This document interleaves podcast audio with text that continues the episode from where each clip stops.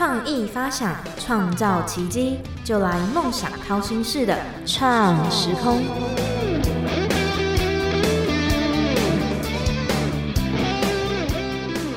欢迎收听梦想掏心式的创时空，我是景景。近年来，大学热门的科系，服装设计或是时尚设计，渐渐的已经成为大家选择的主流。也有许多优秀的设计师想要创造自己的品牌，卖自己的衣服。所以，我们今天特别邀请到拥有两个自身品牌的设计师，我们欢迎 Wells 老师。老师跟大家打个招呼。Hello，大家好，我是 Wells。那我们节目是惯例啊，就都会询问来宾，觉得自己最像哪一道菜，或是哪一种水果。嗯，我觉得自己比较像是那一种，就是味道很丰富的那一种，就是菜肴，所以有可能是佛跳墙吧。可是我本身又 很不爱吃油腻，可是又觉得自己很像佛跳墙一样。嗯对，就是因为其实佛跳墙这道菜，它是呃各各种各样的东西混合在一起，然后所煮出来的一道佳肴。嗯嗯，对，然后呃，所以我觉得我这一个人就是可以做很前卫，也可以做很文化的东西，因为包含等一下可能会介绍到我的两个品牌，这两个品牌是完全截然不同的。嗯嗯，对，所以我可以把很多不一样的一些设计的灵感啊、设计的元素、设计的主题，然后呃变成是属于自己的一个风格。对，所以其实我觉得佛跳墙这道菜就很像我这个人一样，就是各式各样的一个不同的就是风格啊，或者是 project，我都可以比较能够胜任。嗯。对，就有点像是如果说以动物来讲的话，我就会说我比较像是那个奇美拉，嗯，就是幻兽，就是各式各样的生物，可能是狮子的头啊，什么的身体啊，哦。这样子，就是很呃很混搭的一个人呐、就是很多变这样子。对对对对对。那有没有就是在人生中或者在学校啊那种最不想被问到的问题，最不想，好像真的还好哎，就是很坦白都可以都可以，都可以，对。那老师是从一开始就喜欢服装设计吗？还是你小时候有什么不同的梦想吗？嗯，其实我会进入服装设计，其实就是一个，就是因为我是普通高中的，嗯对，然后而且我也是升学高中的一个小孩子，嗯，然后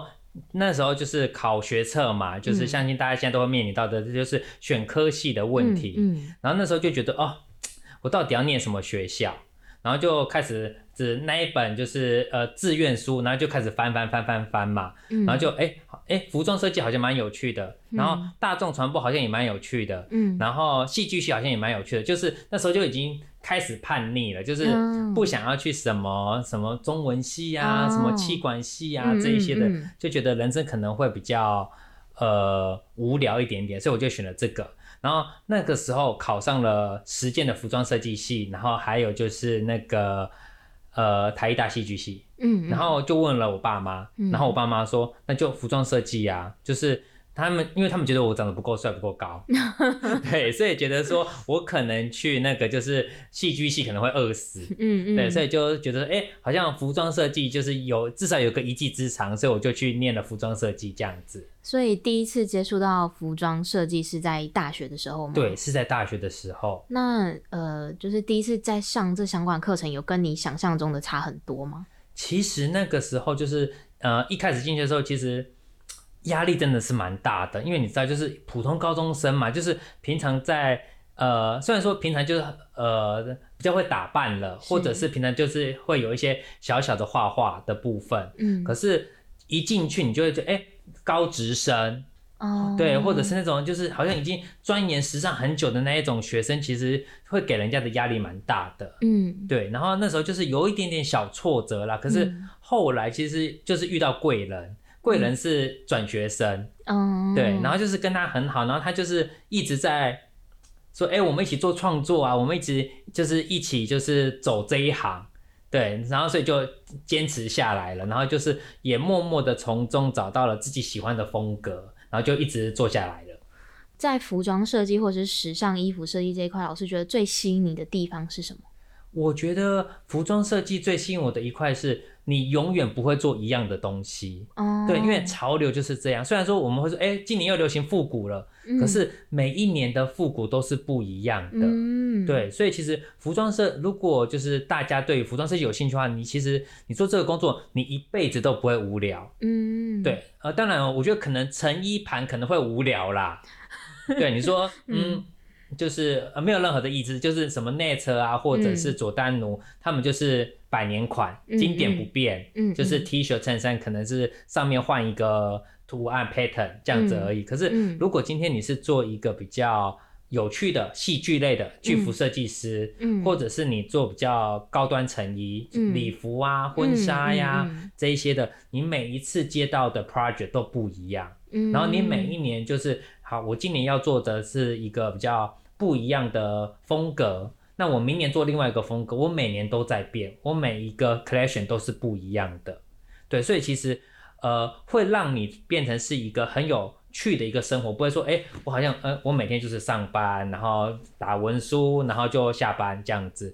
服装设计可以让你就是每一个工作都是不一样的一个体会，包含就是你碰到的每一个客人。对，像是哎，你可能今天碰到的客人是很苗条的，嗯，然后下一个客人是可能比较丰腴的，那两个的美感完全不一样。你要怎么样呈现在把一件衣服放到一个比较丰腴的人身上，它也是好看的，这就是一个挑战或者是一个不一样的感受。那据我所知，老师有两个衣服的品牌，嗯、d i r t y G 跟这个叶黄木。那最初是怎么样发想这两个品牌？因为据我所知，这两个品牌完全不一样的风格。对，呃，叶黄木这个品牌是我在大学一毕业的时候成立的，然后那时候也同时念研究所。嗯对，所以呃，叶黄木这个品牌它是一个中国风品牌。当初为什么会成立这个品牌呢？第一个就是会觉得说，呃，走流行盘好累哦，就是流行盘就是你要跟着时尚一直走，一直走，一直走，嗯嗯然后你又而且流行盘有一个特色就是它很便宜，然后它的量很多。哦，对，所以今天你如果做了很多流行盘的衣服，然后哇怎么办？销路不好，然后你就没办法把它当成是一个就是它就会变库存，然后甚至就是什么五折、三折、大出清，因为可能你明年你就卖不掉了。哦，对，所以那时候就会觉得说，哎，流行盘感觉好可怕哦。嗯，所以我就想了一想，然后就是来，那我就做中国风好了，因为其实中国风我们一开始的话就是做旗袍，嗯然后还有茶道的服饰，就是那种呃中国茶道、功夫茶的那一种的服饰，嗯，对。然后呢，就是呃会喜欢这种服饰的人，第一个他经济能力比较好，嗯，他比较不会跟你那么多的，就是呃，我一件衣服两三千块，OK 啊，嗯他们很 OK，他们的经济能力负担。可是如果你做流行盘，外面现在网拍二九九、三九九，嗯，你想要从那里面赚取那一些利润，其实是相当的困难的。嗯，然后再加上就是中国风这一个东西，它比较没有那么严重的时效性。哦，所以可能我今年这一批可能就是有一些一些库存，好嗯没关系。可是我明年再拿出来，我去其他地方卖，不要在同一个场合卖，嗯那么他们就可以就是还是可以当新品在卖啊。嗯，对，因为那一边的人没有看过。可是如果你是做流行盘的话，就可能会说，哎，这个明明就是去年的去年流行的东西，你怎么现在拿来当流行卖？嗯，对，所以其实那个时候就是想了这个方式，所以就成立了就是叶黄木这个中国风。然后呃，Dirty G 是因为嗯自我实现吧，哦，对，就是因为其实现在我有在那个万能科大时尚系担任老师，嗯。然后所以就是有一份稳定的薪水了，嗯。对，所以就是既然有稳定的薪水，就不用那么迎合的市场，是，对，就开始做自己喜欢的东西。所以 Dirty G 呢，这个就是呃，以我本身个人喜欢穿的服饰呢，嗯来进行一个发展的，所以就是可能会是比较属于呃男同志群向的一个服装。嗯对，所以就是可能会用蕾丝啊，或者是嗯裸露啊、动物纹啊、皮革这一些去来做设计。对，那嗯嗯，那这两个品牌呃相隔很久才就是做 Dirty G 吗？还是其实一两年就有在发行的品牌呃这样？基本上 Dirty G 大概是去年出来的。哦，对对对对，然后叶黄木这个牌子其实一直也有在下去，我们也我们没有断，对对对。哦，那觉得在创办不管是 Dirty G 还是叶黄木，觉得遇到最困难的事情是什么？呃，叶黄木最困难的点是一开始的草创期，嗯对，因为其实那个时候你就是刚毕业，然后我也不是那种就是什么什么毕业展大红大紫的人，嗯嗯，，对，所以其实呃，就是一开始草创的时候，就是拿了大概二三十万出来，然后就是租了一间小店面，嗯然后就开始做一些自己的衣服。当然，我们也有就是进一些就是呃其他品牌的衣服一起来挂卖，因为一开始自己的服装可能没有那么多嘛，嗯对不对？所以就开始就是呃，就开了一间小店，然后我觉得比较让人家就是觉得欣慰的，就是也是遇到贵人，就是呃有一些人就是经过了，因为我们那时候嗯开在高雄的文化中心附近，嗯然后就是有一个茶道的学员，嗯他经过我们那边，然后就说：“哎、你们有在做这种这种中国风啊？啊，我们要做茶道班的制服，那你可不可以做？”哦，对，然后我就说：“哦，好啊，那我就接了。”然后就开始呃各式各样的茶道班都来找我们做，嗯，然后后来我们也去参加，就是各式各样的就是商展。就是包含就是世贸展啊，嗯或者是就是我们有去过上海茶展，然后嗯北京茶展、义乌茶展这些我们都去过。嗯然后就是慢慢的在就是打开来了一个名气，嗯。对，所以其实我觉得最困难的点，在叶黄木的最困难的点是就是草创那一段，对，然后当你就是参加了各式各样的展览之后，你就慢慢的就是哎呃大家会来找我，对，包含就是一些制服的 case，嗯。就是那时候我的店在高雄，可是有台北的火锅店来找我做制服，我真的是觉得莫名其妙。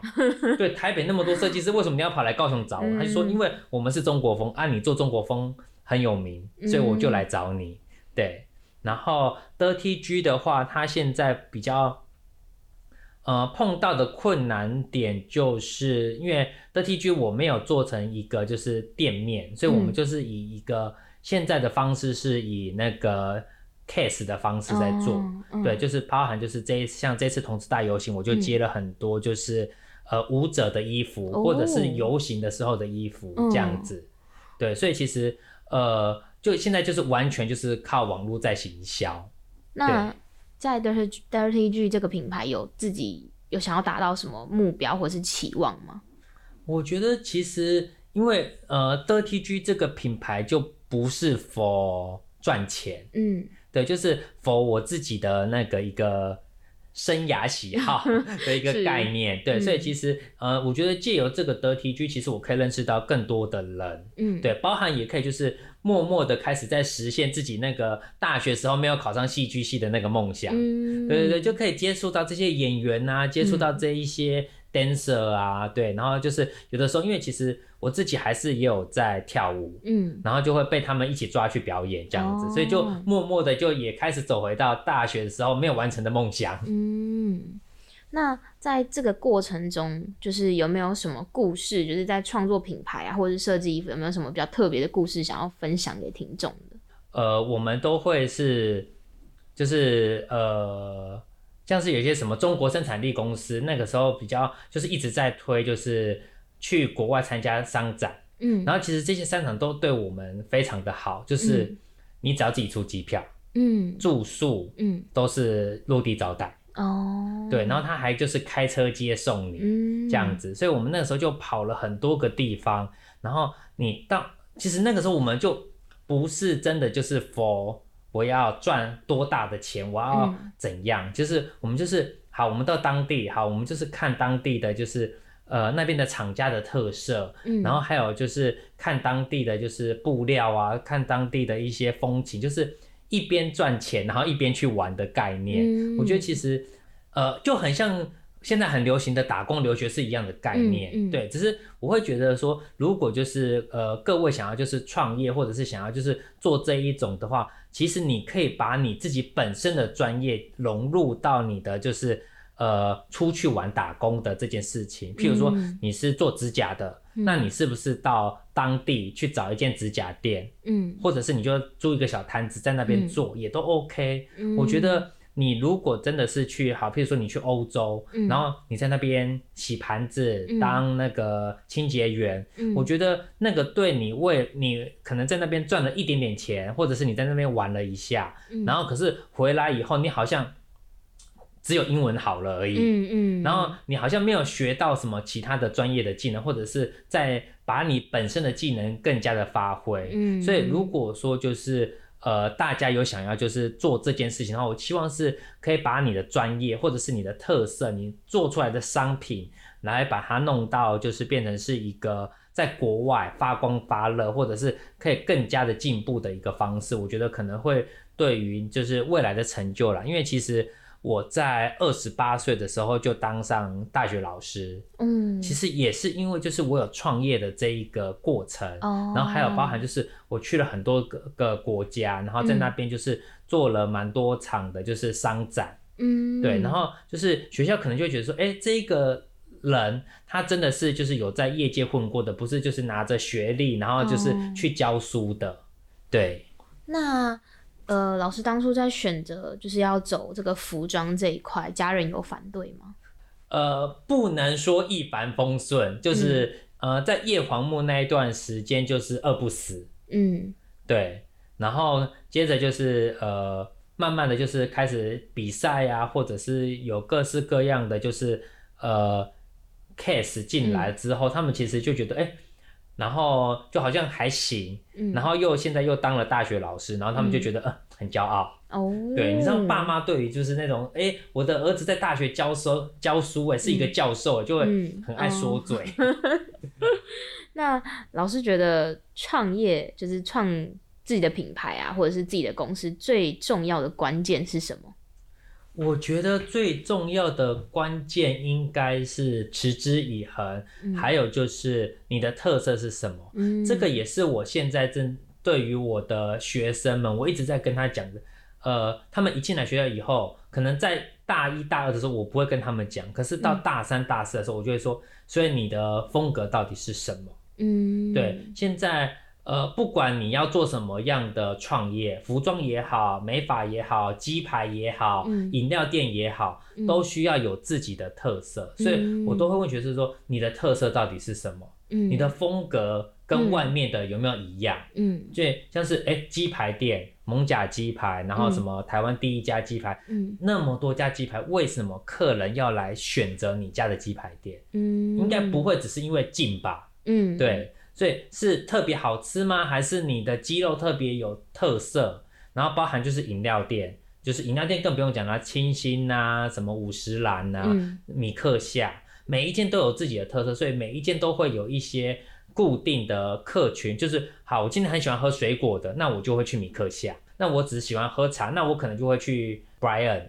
这些，就是只做茶的的店。嗯，所以我觉得你如果今天你想要创业的话，应该是要把你的一个风格，还有你的主题性给做出来，就是呃，不可能就是达到不可取代性，这是不可能的事情。可是你要怎么样在大部分的品牌之中，你可以找到自己的一席之地，我觉得很重要。就是你要找到说，哎，这一群人真的是很喜欢你的东西的。或者是这个东西真的是可以让你就是，呃，这群人的消费是养得活你自己的，我觉得是创业的一个点，因为创业就是要赚钱，嗯，对，所以你如果没有一群忠实的顾客，或者是你没有办法一直吸引人家加新的客人来的话，那你一定没有办法创业成功，对。那老师有没有就是什么建议？就除了说要有自己的特色跟持之以恒之外，就是给呃可能刚毕业的大学生，或者是想要做服装设计其他的鼓励之类的。我觉得其实呃，因为现在在台湾是一个非常棒的一个环境，嗯，对，所以就是呃。台湾的时尚界其实已经开始发展起来嘛？你看最近的这个就是台北时装周，嗯，对。虽然说参加台北时装周真的要花很多钱，就是我本人也也花不起那个钱，真的真的那个都是几十万几百万在烧的，所以我本人也花不下去那个钱。可是呃，在台湾就是你可以呃大家的接受度其实很大，嗯，因为其实你们可以看到，就是现在非常多的自创品牌，还有非常多的运动品牌。都是从网络上起家的，嗯嗯，对，所以当你今，而且其实，呃，现在网红当道嘛，对不对？所以你找一个小网红，然后请他就是，哎，帮你拍一下，很多人都很喜欢做这些简单的业配，嗯。你甚至可以不用付给他钱，你把东西给他就好了，嗯。然后他就帮你 PO 一两则文。嗯。所以其实你这样子慢慢的累积出来之后啊，嗯。你的这一些的就是知名度就会慢慢的提高。嗯，对，所以其实台湾现在是一个非常适合创业，是非常适合做一个时尚的一个个场域，包含其实就是像是我们这一次的金赏奖，嗯。对，也是非常就是 for 大学生刚毕业，呃，即将要毕业大学生的一个非常好的机会，因为他的奖金非常之高。嗯。当你得奖之后，你可以直接把这个奖金拿来当做是你的创业基金。嗯。所以其实呃，在台湾的话，就是你如果想要创业，第一个呃，创业一定要有钱嘛，嗯。所以你的这个奖金，或者是你可以就是去申请一些补助案，嗯。其实像是文化部啊，或者是呃青年局各县市的青年局都有类似这种创业的补助。嗯。对，所以其实，然后所以你要拿到这些补助，其实我希望各位的，就是想要创业的，你一定要学会写文案，嗯。因为这些不管是你是去跟政府单位申请这些经费的补助，或者是你去呃跟银行贷款，他们都一定会教你要交一份就是创业包、创业规划书。嗯如果你连创业规划书都写不出来的话，我相信不会有任何人给你任何一笔一毛钱的，嗯甚至连可能你想要找 sponsor 都没有办法。对，所以其实如果说你想要创业的话，一定要学会写文案，因为我就是这样起来的。就是说，其实政府或者是一些地方单位都有很多资源可以就是取用到这样子。对，可是前提就是你必须你要会写文字，嗯，然后还有你的东西要够有特色。哦，那呃，最后老师要不要跟大家就是介绍一下 Dirty G 跟这个叶黄木？基本上呢，我们的就是叶黄木啊，它是一个比较中国风的品牌，所以这个牌子它就是会做旗袍啊，或者是会做一些茶道的服饰，呃，所以叶黄木的话就是一个比较中国风、比较乖一点的牌子啦。嗯，虽然说我自己都有在里面偷偷加一些小性感啊、有趣的元素，嗯，，对。然后 Dirty G 的话就是一个就是完完全全就是 for 呃你喜欢展现自己的人嗯的一个服装品牌。对，所以就是包含就是呃 GoGo 服啊，就是比较 dancer 的衣服啊，或者是一些呃内裤啊这一些的，我们都有制作。所以如果就是你有兴趣的话呢，都可以就是呃加我的 IG 跟我联络，然后我的 IG 是 wells 点 fashion。W I L L S 点 F A S H I O N。OK，好，那今天节目也很快就到达尾声喽。那今天也感谢老师来到我们节目，跟我们分享关于时尚的服装设计。想知道更多创业的秘诀吗？那就不要错过下周的创时空。我是景景，我们谢谢老师，谢谢大家，拜拜，拜拜。